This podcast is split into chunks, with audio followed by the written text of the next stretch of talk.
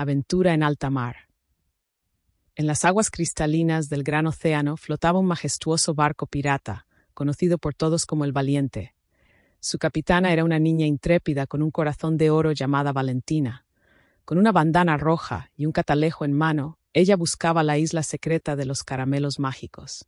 Un día, mientras el sol doraba las olas, Valentina y su tripulación se encontraron con un mapa antiguo escondido entre las cuerdas del mástil.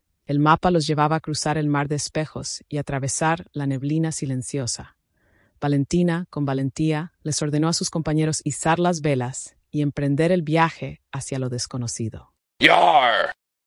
En su camino, el barco El Valiente se enfrentó a olas gigantescas y vientos fuertes.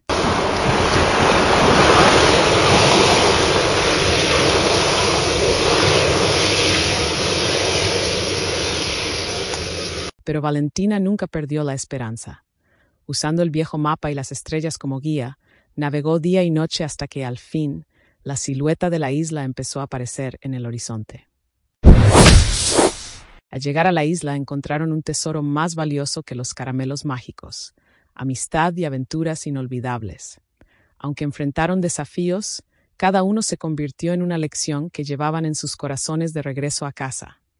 Valentina sabía que las verdaderas riquezas no siempre son de oro, sino las experiencias vividas y los lazos creados en cada travesía.